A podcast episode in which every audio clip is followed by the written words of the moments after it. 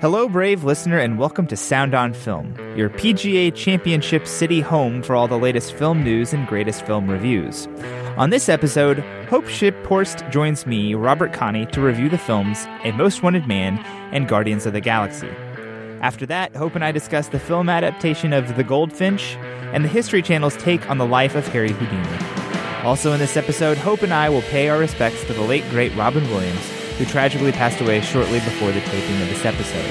This episode is going to be fun, I promise. This is Sound on Film. Cop of is a wanted man if you have knowledge of his whereabouts. You are obliged to follow due process under the Constitution. You mean arresting him? He's a cop officer indeed, seeking to make contact in Hamburg. What a banker. We've had no briefing on this. Well, if you were doing your job, you wouldn't need one. We're not policemen. We're spies. He's a cop off may be of value to us. All I'm asking for is more time. Our unit was set up to develop intelligence resources inside Germany's Islamic community.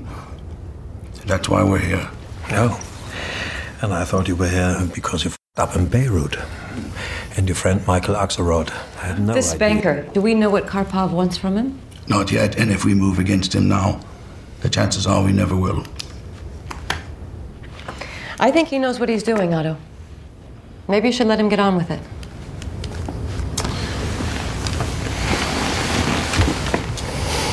You have 72 hours to bring this matter to resolution. If not, we will, with or without your cooperation. Okay? Okay. All right, Hope, welcome back. Thank you. I'm so happy to be sitting in this chair that reclines so Yeah, I far see, back. I see it. You're, you're going about 160 degrees. I know it's. It, I don't know if it's specially made for people It's- who like to recline or what. Listen, I, I don't know much about how the WFPL people work during the day, but clearly they just are a relaxed bunch of guys. Yeah, And definitely. girls. It's true, and I feel like if this seat were in a car, I would be in like a giant Escalade, just like laid back, Like ludicrous. kind of. Yeah, or like Snoop Dogg or something. I imagine you was ludicrous most of the time. Hope. yeah, I Are- look like him. Are you ready to record this this episode? I am. And we're- okay, well, let's talk about a most wanted man. So, a most wanted man stars the late Philip Seymour Hoffman as Gunther Bachmann, a German spy master attempting to ferret out a terror network using the ill-gotten inheritance of a Chechen immigrant played by Grigory Drogbin. The plot becomes more complex when his German bosses start disapproving of his methods and the American embassy becomes involved. The film also stars Robin Wright, Rachel McAdams, Willem Dafoe, and Homayun Irshadi. The film was directed by Anton Corbin and was based on a novel written by Jean Le Carré. Okay, Hope. First question, as always, did you like the movie? I was pleasantly surprised. I think as it was going on, I was I was kind of like, well, I feel like it's moving, but there's no peaks of action. It didn't go up and down. It was just kind of, you know, a straight through pretty solid line of plot. Did you think Does that, that make was sense? Yeah, I, it Yeah. does, but was it do you think that that was intentional or where do you think that comes from? Oh, Definitely intentional.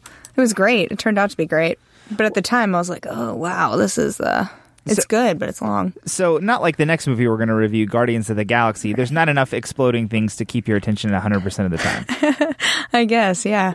so okay well you know it, this is an adaptation of uh, a book by jean le carre who I'm, I'm trying to do my best french do you Mm-hmm. I- want to it's beautiful. thank you John Le Carre. Yeah. Le Carré.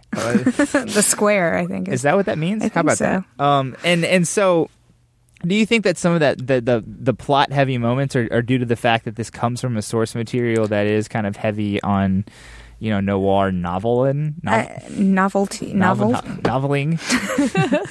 Well, I was actually reading some reviews about it before I came in, and they were saying it's very similar to his books, which Mm. are you know drawn out like that. So I guess they're trying to stay with the source material, which was, if I had read it, might have been really exciting. And and in, and not only that, not only is the novels drawn out, they're also in French, which makes them hard for me to read. But yeah, I mean, don't they translate them though? Well, maybe I don't know. Probably. Uh, original language or nothing. Well, to me, this film is is meant to to generate a lot of introspection. um, you know, you're watching this and you're thinking about like, how does this situation work? And you know, we're all kind of complicit in this, and I think that that makes that point pretty blatantly that you know, this is stuff that's going on in the middle of Germany, but it involves Chechnya, it involves Russia, it involves the United States, it involves Germany, it involves the rest of the Middle East, like, and it, it involves Yemen. It- like, there's all these places that are all mixed together. Um, and it makes you kind of think about your, your place in the middle of this. And I think it does a good job of doing that by having these kind of plot heavy and character heavy moments. Now, do you what do you think about uh, about the cast? Oh my gosh. So, the casting, I was excited to see Philip Seymour Hoffman, of course. One of his last roles. It was it was his last completed Yeah. role. well, um, I, he'll be in the Hunger Games. But he didn't complete it. Yeah. Okay. I didn't know that. I, I googled it. How about that? I know things. But when I saw Rachel McNa- McAdams, I was furious. And I don't know why. Maybe, and I love Rachel McAdams. It's nothing against her. I think she's awesome. But I'm like, okay, th- this isn't a rom com. You're not German. I don't understand. And I have this, this issue with movies that take place in another country and first of all are not speaking the language that would be spoken there to me i'm just like what like subtitles are not that hard to read just put them on there like just authenticity it would help i don't know it bugs me when they just speak english because i'm like you wouldn't be speaking english if this was the case in this country and then and a problem with american actresses who play like foreign actresses. You could have a foreign actress there; it wouldn't be a bad thing, Right. I don't- you know, and I feel like you kind of do it to bring more American audience in, maybe. Maybe. But I don't necessarily like it. But I ended up really liking Rachel McAdams. I think she did a great job. It was just that first, like, oh, really? Like, I, you know what, Hope? I'm going to have to say I agree with hundred percent of what you just said. Yeah, I that's had the exact rare. same reaction when I saw her. I was like, "What the heck is she doing here?" Right. And then at the end, I'm like, "This is a revelation. This is maybe the best job she's done." Ever mm-hmm. and because she actually did a good job in the Notebook, but there's no way that you can say that that movie was good. I'm sorry. I mean, I think I've seen it like twice, which is weird for a girl, but I own it. I just don't watch it. Of course, of course. I- And it is kind of funny. Well, okay, so this is Philip Seymour Hoffman's last completed role, and I know that everybody's just very excited to see Philip Seymour Hoffman in this. But I really think okay, Philip Seymour Hoffman is great, obviously, Yeah. because he's never been bad at anything, and that was the thing about Philip Seymour Hoffman, just an incredibly talented actor. Um, never was bad at anything, but just put in the work and got it done.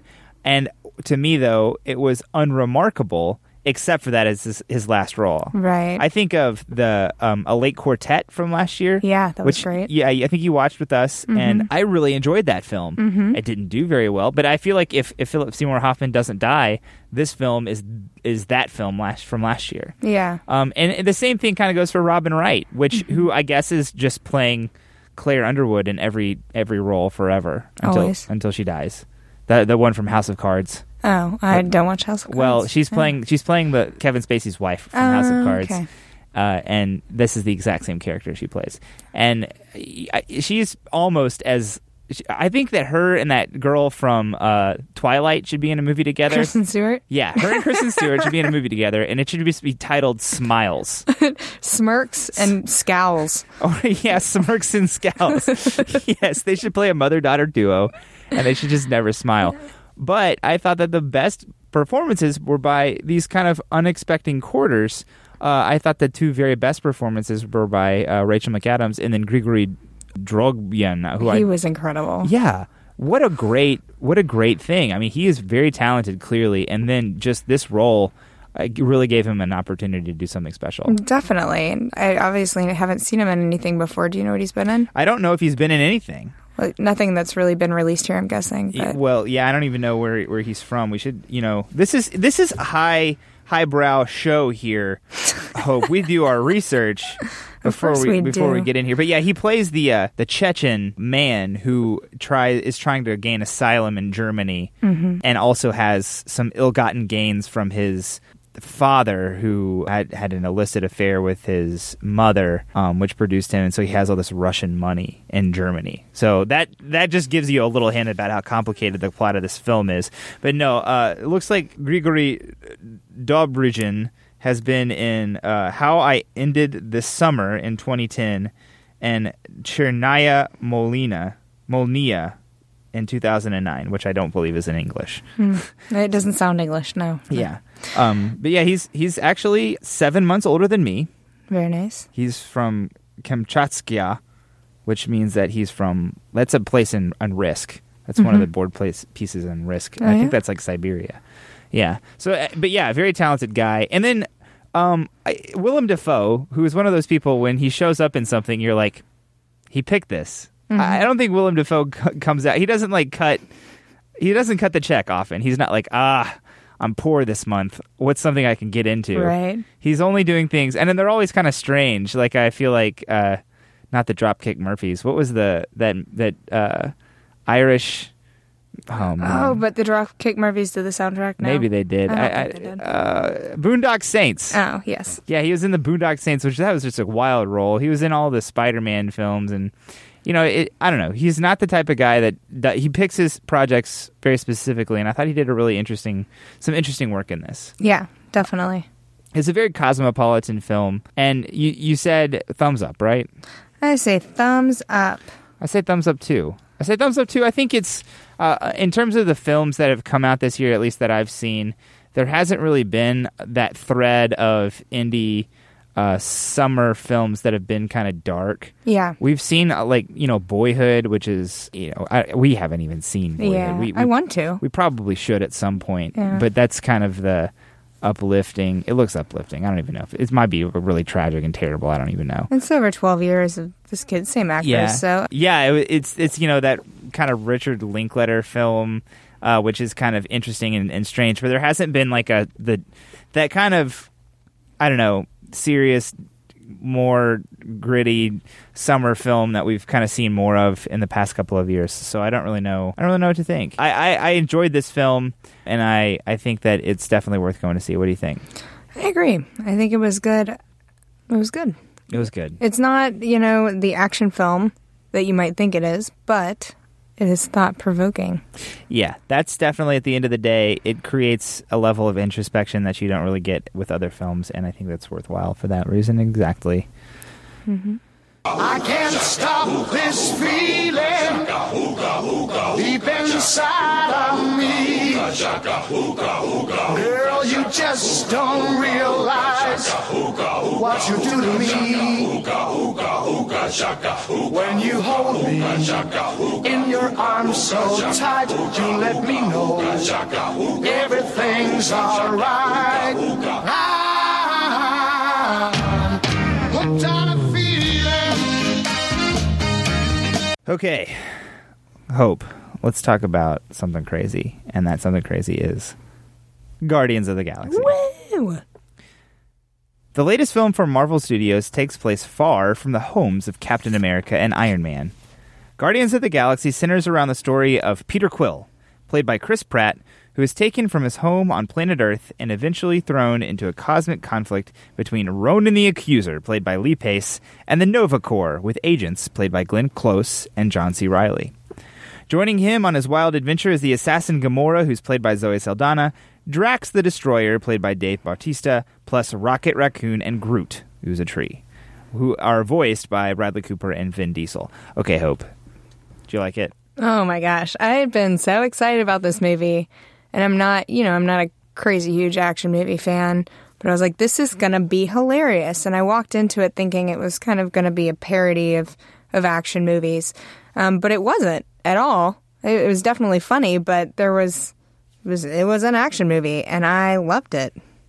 I'm glad you loved it. I did. I loved it too. I always, I'm always interested to see the reaction of someone like you. Hope. Someone like Yeah, no, because uh, this was a point that that Chris made all the way back at the beginning when we we saw the first trailer to this film. Because as soon as the film was announced, Chris and I were like, "What? They're making a Guardians of the Ga-" so we we knew about all, all Guardians of the Galaxy long before uh, like who they were, Right. And we were like, I, you know, I can get them making a Captain America film, but Groot. How's that going to work? Uh, So the first time they had the trailer come out, Chris had my mom watch it and give her comments. My mom was like, "Looks funny." But yeah, well, I'm interested to, to to see what you think, and I'm glad you like it because you're not the type of person who's going to say, "Oh, I can't wait to see the Inhumans movie." Yeah. you know, you're not, you don't even know who that is. No idea. Exactly. So, uh, you know, I'm I'm I'm a big fan already, and I'm really happy that this is that, that this is kind of r- running forward. I'm going to ask you a question. This isn't really about the film, so just about the film about Marvel generally. So, okay, it's 2007. Okay, um, you're about to see a movie about a rat. Okay, and that little a little lamp jumps onto the screen. It hops over the letter I and knocks it down, and it, it's the Pixar logo. Right. Okay. What are you thinking? It's 2007. What are, what are you thinking?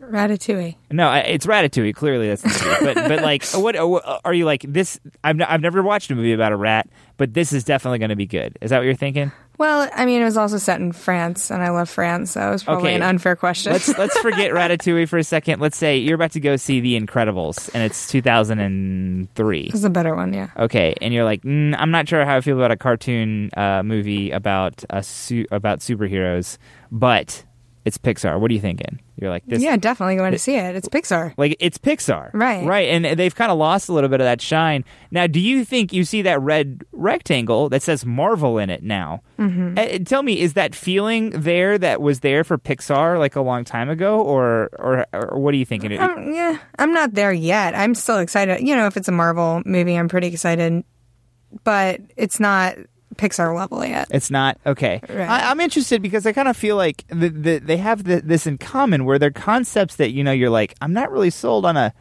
alien or a robot that's cleaning up the planet. Like, I'm not really sold on a house that has balloons attached to it. But Right. th- I mean, Wally and uh, Up are probably the pinnacle of of the Pixar story. Right. Um, and I think that that you know, Guardians of the Galaxy. What do I feel about a, a, a rocket raccoon voiced by Bradley Cooper and Zoe Gamora as a green person? Zoe Saldana. Yes. Yeah. Zoe Gamora. Gamora. Gamora's a character name. Yeah, but I kind of feel like it's kind of a it's kind of a taint. It's it's it's on its way there. Like people are going to check something out like Right. this just because it's the Marvel movie. Well, and the cast was, was incredible. The casting was insane. now, tell me about what you think about Chris Pratt. Oh my gosh. Um, Chris Pratt, you know, obviously love him on Parks and Rec, which I don't watch a ton of, but I've seen enough to know that he's awesome.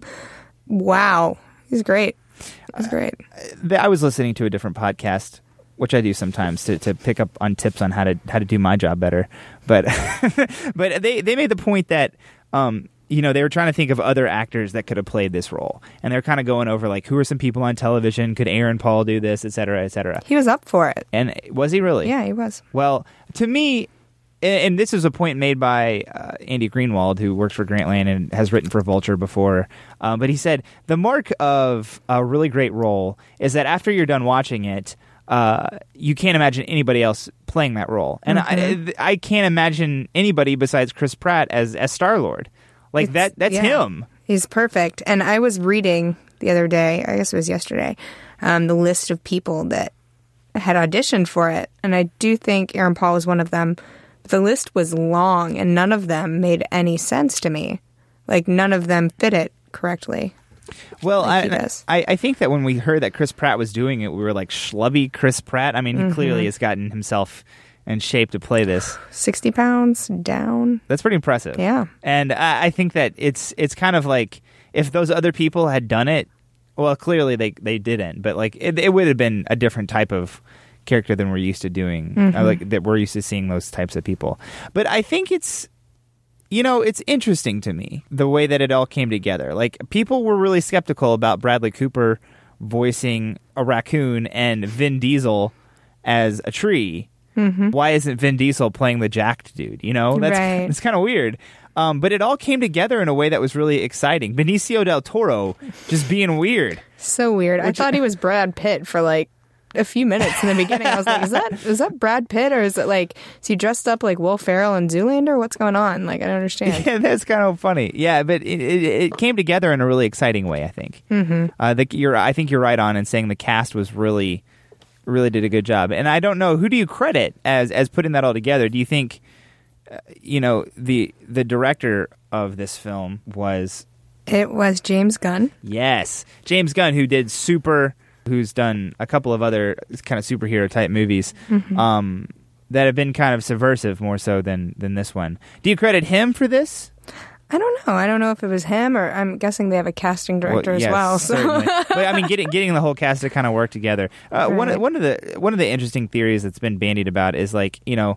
The Marvel empowers these directors to kind of like do their thing, but they kind of have an overarching kind of like creative control that's over all of this. Where we're going to make it so that the explosions look really cool, and this is going to be a good kind of Right. cool movie. You know, and, it- and this movie's even got like John C. Riley and Glenn Co- Close, who are in like three scenes, which are like I don't really know what you're doing here, but that's you know that's kind of cool. I, I think guess. when I first saw the preview, John C. Riley was in the preview, was he not? Yes, he and was. that's what I got really excited about. Yeah. And even though he was in maybe three scenes, it was still perfection. It- so he's he's a symbol. Maybe he's like, hey, I'm in this movie. It's gonna be good. come see it.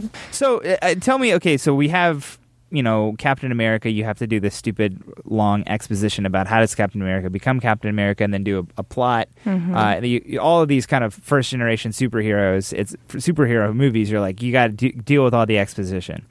Are, are do you think that they did that in a way that was remained engaging and exciting? Or were you like, okay, let's get on with it and let's let's see what we're gonna figure out about the Infinity Gems or whatever? As far as um, like explaining Star-Lord? everybody's story, like Peter Quill, like Gamora, like oh my, Yeah. you know Thanos isn't really my dad, like all that kind of stuff. Where you like, okay, enough. I mean, no, no, I think it, it flowed pretty well, and they didn't get too deep into it. The only story that I felt they really e- dug, if you could even call it that, was you know um, Star Lord's. I keep Star Lord. Star Lord, Peter Quill. Yeah. The, the reason they made that name is because when they made the character, they were like, we want to find two euphemisms for phallic objects. So Peter and Quill, who's British and American. Yeah, so uh, it's that's a true story. That's real. Um, so I, that that's interesting. So I I don't know. I was kind of I thought that some of the exposition about like Rocket Raccoon was like, Mm-hmm. okay, why is this here? Like, clear, and he's a genetic experiment. We've heard that from John C. Riley. Why is he going to get like super emotional? Like, if you're not even going to get into it, clearly, Mm-hmm. Right. clearly nobody likes to be experimented upon genetically. Right. Like, why are you going to show him cry in one scene?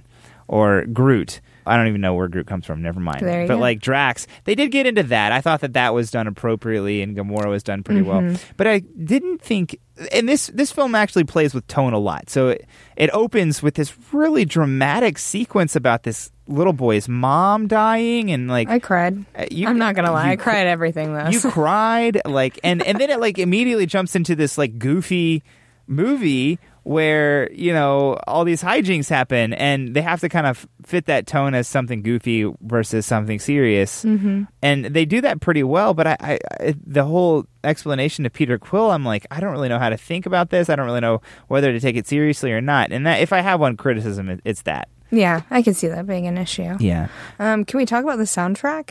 yeah that was kind of cool wasn't it, it was amazing. I was like, I feel like if I was going to make a summer soundtrack, this would be it. You know, you've got Jackson 5, Blue Suede. Is it Blue Suede? i don't know who does that Okay, dude, forget I said that, hooked on a feeling which I love. I love that song. Um, I might do that as the intro to this song. You should I'm probably going to. do it. That's a good one. Or, oh, yeah, and we'll talk about that later. Um, what else was in there? There was just some amazing music, and It I, was. I want the soundtrack because it was incredible. Did you stay to after the credits? I did. I did. What do you think about the Howard the Duck appearance? I was just kind of like, oh, do we really? We stayed for that. um, I wasn't, you know, I was like, cool, cool. This is funny, I guess, but I don't really have a history with Howard the Duck. I- I've never seen Howard the Duck. My mom went to go see this movie, and she said she texted me after it was over, and she said, "Robert, is there anything after the credits?" And I was like, "Yeah, but it's goofy." Yeah, And she was like, "Okay." So she stayed, and she's like, "You just didn't get it. That's Howard the Duck." And I was like, "Yeah, that's that. You know, I know who Howard the Duck is." She's like, "Oh, okay. I just didn't think you know who it was." But apparently, my mom, big Howard the Duck fan, who Well, knew? there you go. Yeah. Okay. So I think that in the end, uh, we can say that this is good, not just because it's a Marvel movie. It's good because it's legitimately good. I think it was it was what this summer was missing as far as films go. Yeah. This is what I expect to watch in the summer because it's All just right. great. And Let's go through this exercise. Did you see Captain America? no, You didn't see Captain America. Did you see X Men? no, because I haven't seen the other ones yet. I'm way Okay. behind. You are way behind. Yeah. You saw. Okay. Did they have? They. I think they had a, a couple of different ones, didn't they? Maybe. Maybe that's it. Just X Men. Did you see the Spider Man movie? Yeah, I did. And Guardians of the Galaxy. Didn't we review the Spider Man? We we did. Yeah. You and I did together. Yeah. So would you say this is better than Spider Man? I love Spider Man. Spider Man's always been my favorite, but I- I, liked it more than Spider Man. Yeah, I think that the Spider Man Spider Man is my favorite superhero. Also, I think that that is the bottom, and then X Men, X Men, and uh, uh, Guardians uh, are really. I mean, those were very high quality films, and I think Captain America was the best of of the four. But I'm very excited about this movie because I think it shows that people are interested in Marvel, and I'm interested in Marvel for more than just uh, this movie. They've introduced a sequel. Are you gonna go? Are you excited about that? Yes, I They've- didn't know that, and now I'm excited. Yes, they introduced a sequel before the movie even came out, and Oh yeah, I guess you could have seen that from the movie. and I'm also super excited because, like I said, I mentioned the Inhumans. Mm-hmm. This has given Marvel the confidence they need to go ahead and pull the trigger to make an Inhumans movie, which is something that that would be. I don't even know. I can't even think of a different explanation. It's like some deep Marvel. That All is right. some real crazy stuff, like stuff you wouldn't have even heard of. So I'm excited about Marvel going forward. I really enjoyed this movie. I'm glad that you enjoyed it too, Hope. I write in the library all the. I wrote a lot of Goldfinch in the New York Public Library in the Allen Room of the New York Public Library, which was wonderful. And is that because there's reference books, or what, what makes the the public library so good to work in? I mean, I know a lot of writers would be, I imagine, horrified to be in a kind of public space. It's I I love the. If you need a character, all you have to do is look up. Great. Let's talk about some news, Hope. You ready for some news? I would love to talk about some news. Okay. Hope, the film rights to critically acclaimed novel The Goldfinch have been snatched by Warner Brothers, and producers have already been attached to the project. Brett Ratner and Nina Jacobson are slated to produce. Ratner is best known for directing Rush Hour and Red Dragon, but also directed this summer's Hercules.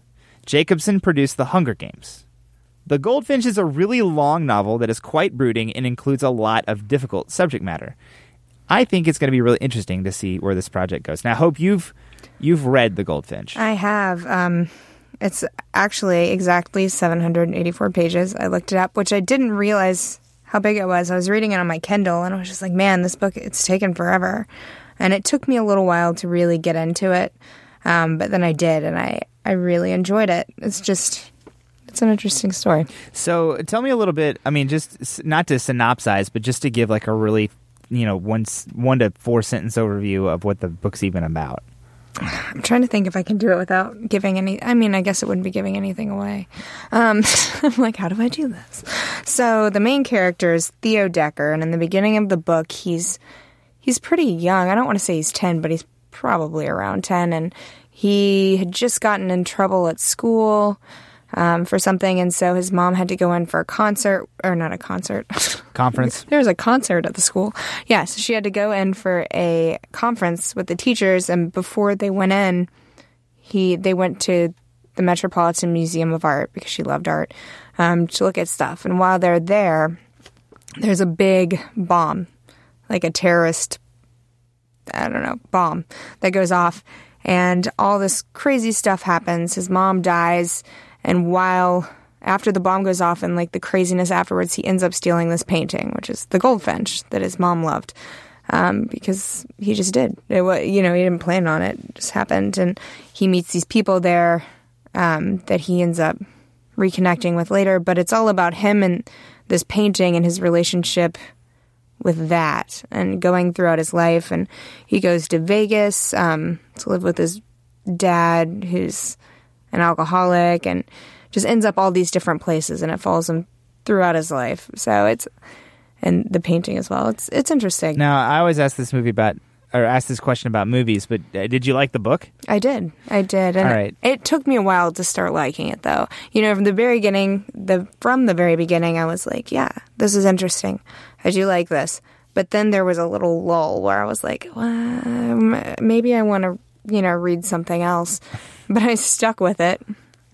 And I'm glad I did because it was it ended up So, being good. yeah, you you and my mother, who I've also already mentioned in this in this cast already. he loves his mom. I do. I love my mother. Uh, sh- she is the only other person I know that's read this book, and she hates it. And really, uh, you're the only two people I know that have read it, but I've heard a lot about this book, and it's very mixed reviews. Yeah. Like, and and I feel like the people who don't like it, my mom's the only one I know that flat hates it, but a lot of people who are like, "Oh, this book is so overrated." Do you feel like this will translate to a movie, or do you think they're just kind of capitalizing off of a popular book? It might actually be better as a movie, to be honest. Okay. It wouldn't take you like, you know, months to read. Yeah, sure. So it's like Anna Karenina in Yeah. that way. Yeah. Okay, so what do you think about the selections of e- okay Brett Ratner? You know, I, I don't. I, that makes me a little nervous. It does. I, I'm not super stoked about that, but you know, whatever. Hercules actually w- performed a little better than people thought it would, and it got a little bit better reviews also. And but I mean, like the Hunger Games, I'm like, that excited seems like about an her. odd. That's an odd like jump, don't you think? From like I'm gonna direct this kids adaptation of this kids book to oh no, now what we're gonna do is the Goldfinch. You know what I mean? Yeah. Like it's kind of a leap. It is, but there are some I'm, there's some crazy stuff that happens in the book. But I could see her doing that really well. The tone of her films in general, I think, would fit this book. Yeah. Okay. Yeah. Mm-hmm. Okay. I kind of get. I see what you're saying there because the, the the the Hunger Games, especially the second one, is just like super dark all Mm-hmm. the time, and that kind of seems it's just this book seems very melancholy. to It me. is, yeah. melancholy, melancholy, and the infinite sadness. That's a Smashing Pumpkins album. Oh, I thought it was um, a reference to Scott Pilgrim, but Oh, yeah. Yeah. That that true also. Yeah. it is. Um. Okay. So uh, you know it's going to be interesting to see where it goes. Yeah. Oh, I, I- there's no telling. I think th- her she actually has another novel, and the film rights have actually already been sold for that too. But have never. It's been just nothing's happened with it. So we'll see if this this goes anywhere. Yeah. Be prepared to be captivated, exhilarated, mystified. Everybody wants to escape something. Is Harry Houdini your real name? It is now. All right, let's move on to talk about some television news. Hope. Yes. It's no surprise in this day and age for big screen stars to showcase their talents on television. This Labor Day, Adrian Brody will star in a two part series on history about the life of Harry Houdini. A trailer was released recently and hints that the series will focus on Houdini's life at the peak of his fame. While cable television seems to be somewhat saturated with period dramas right now, with shows such as Masters of Sex, Halt and Catch Fire, Downton Abbey, The Nick, True Detective, etc., etc., and on and on, it is interesting that history is opting for a two night event instead of what is becoming customary, which is the 10 episode anthology. Hope, you watched this trailer. I did, and I was very excited. I love Adrian Brody, um, and as a kid, I was obsessed with Houdini, among other, you know, random. Man, this is like things. right in your wheelhouse, isn't it? Yeah, I was really excited, and then on top of that, I'm reading um, the Amazing Adventures of Cavalier and Yeah. Clay right now. Sure. And so when I saw this preview, it was just like, yes, this is exactly. This is gonna be great. Get some Michael Chabon up in this. Oh yes. Yeah, so that's I mean it's interesting though because it, it looks like interesting subject matter. But uh, have you been watching much television drama in the past year, two years, four years, or I whatever? don't have cable. Well, see that okay, you this is going to be less of a problem for for you than it is for me. But I'm just kind of like, uh, okay, another one of those. Like, I mean, we have. I've, I've been watching a few things. I just finished True Detective, Mm-hmm. um, which was awesome. But and it, it, it's like okay here we are like w- everybody's in a different place in time like okay here's uh this guy if there's if there's gonna be like a black person in it he's gonna have to face some sort of terrible racism and there's gonna be you know probably some sort of like strong-willed woman who's like i want to vote but y- you know it's gonna be something something along those lines is gonna be in it but at the same time this looks interesting and i think that it's going to be worthwhile to attach to because it's only two episodes right yeah, it's like a not a huge investment it's of time. it's not it's like you're just there and it's going to be on labor day and i think it's an interesting history has kind of gotten into this a little bit they they rebranded themselves history instead of the history channel and i think that it's interesting that everything's kind of moving away from like nothing's the learning channel it's tlc and you don't learn anything on that Oh, channel you learn about Honey Boo Boo and how to make sketty, which is, um, let me tell you, it is noodles, ketchup, and butter. that sounds tasty I almost Um, vomited when I saw that. But then there's like, I mean, A and E used to be like about arts and I mean arts and entertainment, and now Mhm. it's like, oh, we're gonna show you Bates Motel, like you know, it's and there Which is isn't- art and entertainment. Yeah, American movie classics. N- no, it's it's Breaking Bad, and Mad Men. Like it's Mhm. it's AMC now. Like everything's kind of nothing stands for anything anymore. Right. There isn't like an and History Channel. Like okay, everything's tangentially related to something. Maybe I think. Well, TLC's come completely unglued. I feel like. Oh, definitely. But I mean, every uh, everything's kind of rebranded and just showing like original programming of whatever variety they want to, Mhm. uh, or whatever they can get their hands on. And this is further entrenchment of that. But I mean, there is just a lot of high quality drama, and it's tough to see it all. But I think a four hour investment of time is something that's going to be worthwhile. It'll be interesting to see how this does. definitely. And do you know if Adrian Brody has been in any TV? I don't believe he has. So that that'll be cool to see. I think I'll be maybe excited he's done about like that. some guest starring or something. Like Yeah. I, he might have. He, I feel like he could have dated Jess on on uh, on New Girl at some point. He didn't, but I can he tell you could he have. didn't. Maybe he dated Mindy. I don't know. Oh, my two favorites. Yeah, uh, but y- yeah, I, it's going to be interesting to, to me in order to, to see to see where this this ends up. I, I'm I'm Mhm. probably going to watch it. What do you think? I, I'm definitely gonna watch it. You're definitely going to watch it. I don't know how, but I'll find a way. You'll- you don't- I'll go to my parents' house. I'll DVR it. that's perfect. That's, Yes. that'll work. Is the bleak not, my lord? Look! The moon like a testicle hangs low in the sky. Whoa, whoa, whoa! Greetings, Bonzi. Remember me, Mork from Ork? You once called me the Nutso from outer space. Look at this thing. Look, Flipper. Good morning, Vietnam. He's out by the sailor man. He's out by the sailor man. Who is that, Captain? It's Peter Pan.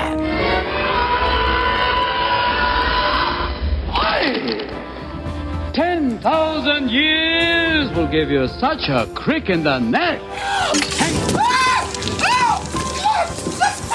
Fossey, Fossey, Fossey, you do Martha Graham, Martha Graham, Martha Graham, or Oh, Twyla, Twyla, Twyla. Oh, no, Joan, you are here without your parents. This is kidnapping. Now go, shoot, shoot.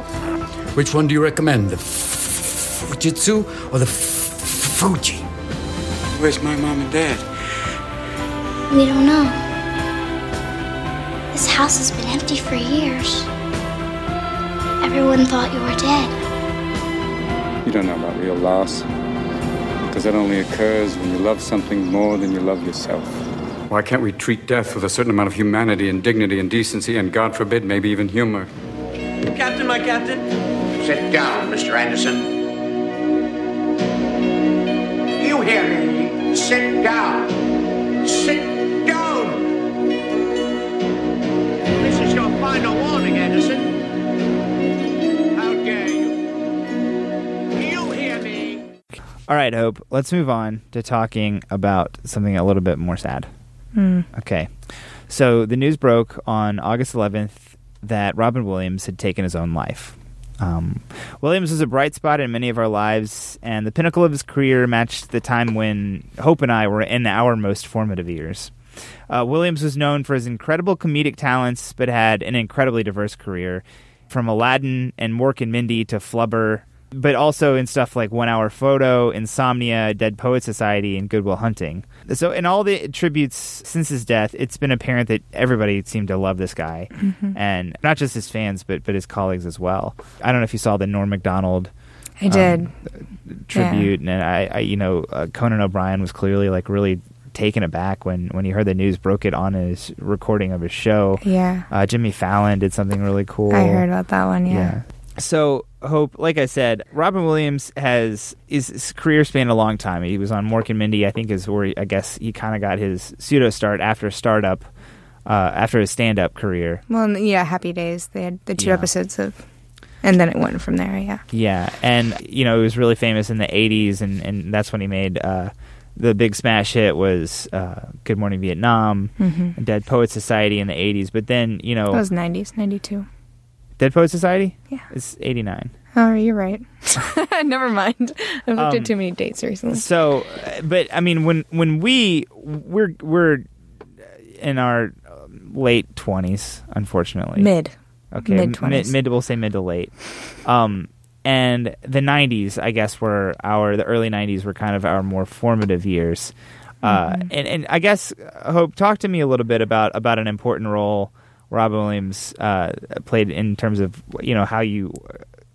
Uh, just an important role to you that he played. Well, I remember um, sitting in my grandparents' basement when I was, I had to have been like six. I was really young, and I had Hook on, VC, on VHS, and I would watch it over and over again. And I just remember thinking, I've got a favorite actor. Finally, it's Robin Williams. And like from the time I was like six to however long, I named my car Peter. So when I found it in a parking lot, I could go, "Oh, there you are, Peter." I loved Robin Williams. I watched Mork and Mindy on Nick at Night because it was Robin Williams, you know. And I don't know, just anything he did was I'd watch. Um, I still would. But. Yeah, uh, to me, uh, this this wasn't. I'm I'm actually uh, rejecting my own premise, uh, and I'm going to say, uh, when I was a kid, actually, this this did happen when I was a, a child. My mom wa- really liked the Birdcage, but wouldn't let me watch it. uh, and so, you know, obviously, like as soon as I was able to, like I found a way to watch it, and I swear that still to this day is my favorite comedy of all time. It's so good. I'm just like, vi- like I can visualize him dancing. He's like Fosse, Fosse, Fosse. Yeah, losing it right now. They- I- and and here here's a point that I would make about um, a lot of Robin Williams stuff, which is that he wasn't afraid to let other people shine. yeah. Um, yeah. and I think in, in both those roles, like you know, Dustin Hoffman played Hook. I mean, the movie is Mhm. called Hook, Mhm. and and Robin Williams plays Peter Pan, and uh, definitely is is uh, you know more, a very important role in that film. But Dustin Hoffman is purportedly the lead of the, that film, Right. And the Birdcage, him and Nathan Lane, just it's like I didn't know. I, you- that's perfect. I just didn't know John John Wayne walked that way. Like that's you know, come on, that's great. And I think that that's emblematic of, of how everybody seems to have loved him since Right. since his passing. Is uh, anybody that worked with him was just like he was a really great guy to work with. Mhm. I will always have a soft spot for his animated roles. No, Uh, definitely. obviously, the genie, of course. Uh, and and Aladdin being being the one that's the most prominent, but also he was in that movie Fern Gully. oh, when he was batty. Yeah, he was did that the bat. rap. He Yeah, did the rap. It that's- was great. I- Hey, that's a really good thing to talk about too. Is that he in in Popeye, Yeah. which I Popeye. Mm-hmm. think was actually his 1st full feature uh, full feature. He sang in that, Mhm. and he also sang uh, "Want to Be," not "Want to Be Like You," the genie song, uh, um, "Friend Like You." Yeah. Or Never- friend like me. Friend like me. Yeah. Yeah, you've never had a friend like me. Yeah. That's uh yeah. That's oh, man and oh, geez, there's just there's just so much that he's done that was so good. It's so hard to make a list. You you know, you'd ask me to make like a list of five, and I think it. up- I ended up with seven. I was like, I just can't cut any of these, and that wasn't even with all of the ones I wanted to put on there, of like my favorite roles of his. Jack, Jack was on there. Man, Jack. I loved Jack so much when I was little, and of course, Mrs. Doubtfire. You can't not talk about Mrs. Doubtfire. With- we watched that so many times. Again, I mean him, but but Sally Field again, like Mhm. being being really prominently featured in a very very good role for for her in that film. Mm-hmm. And then um, Mr. Keaty, and you get into Dead Poets and Goodwill Hunting, Sean McGuire, which are like, I feel like you just learn so much from. He's the teacher you wish you had. You know, Uh, He is. It's like this. This never happened for me. Why didn't this happen for me? This didn't seem fair. Uh, Mhm. won an Oscar for Mhm. uh, Goodwill for Goodwill Hunting and was nominated in Dead Poets Society. Mhm. Uh, but again, Goodwill Hunting. That's the movie Ben Affleck and, and Matt Damon made that put them on the map. It's true. Uh, but it took it took uh, Robin Williams to kind of put that film where it needed to be. Definitely. And this is a great movie. A great soundtrack, too.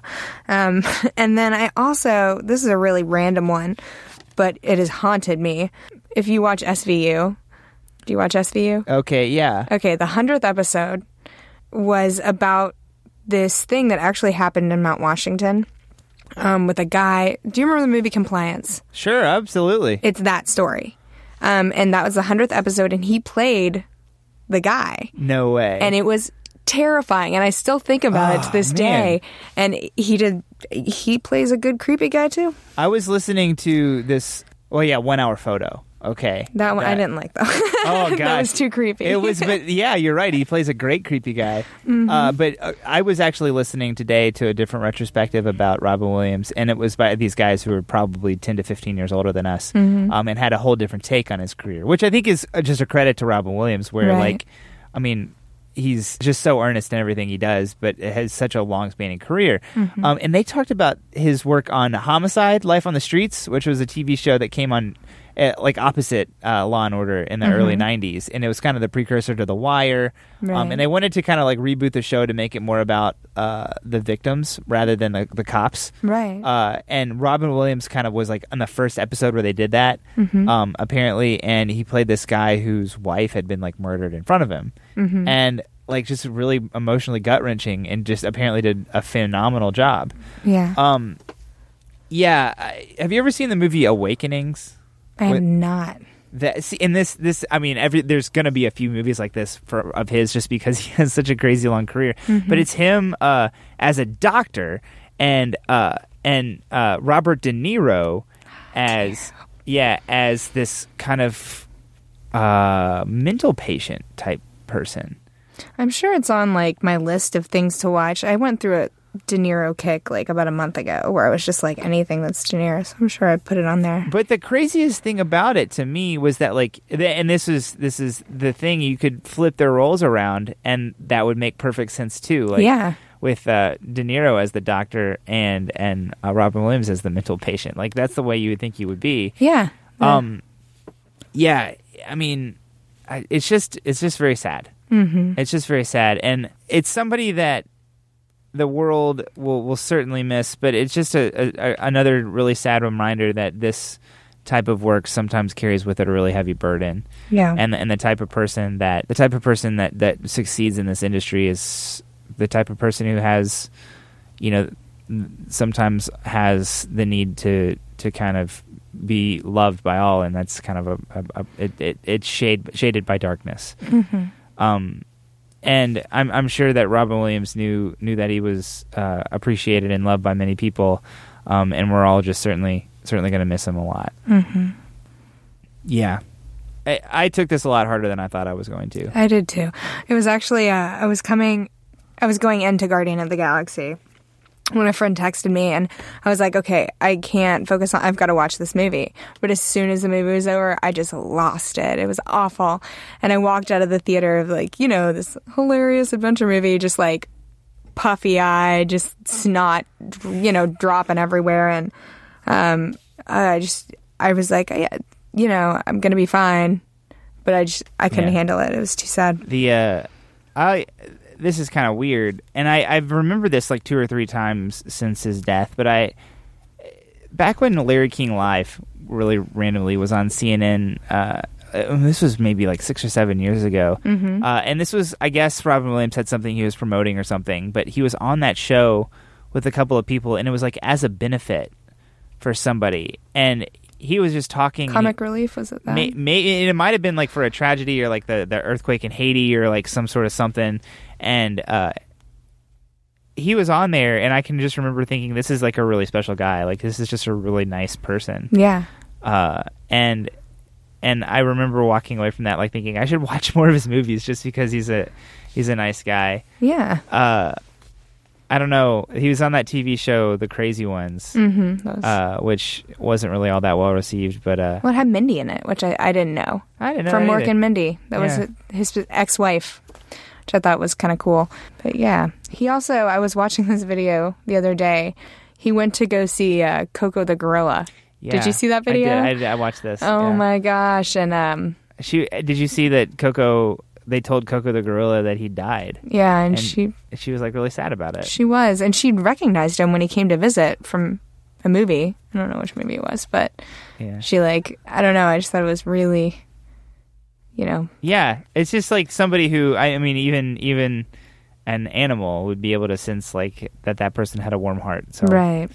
very somber, very sad, and a career that was successful even though it was cut short. Um, and we'll we will, you know, we'll enjoy what we had of him, and uh, you know, rest in peace, Robin Williams. All right.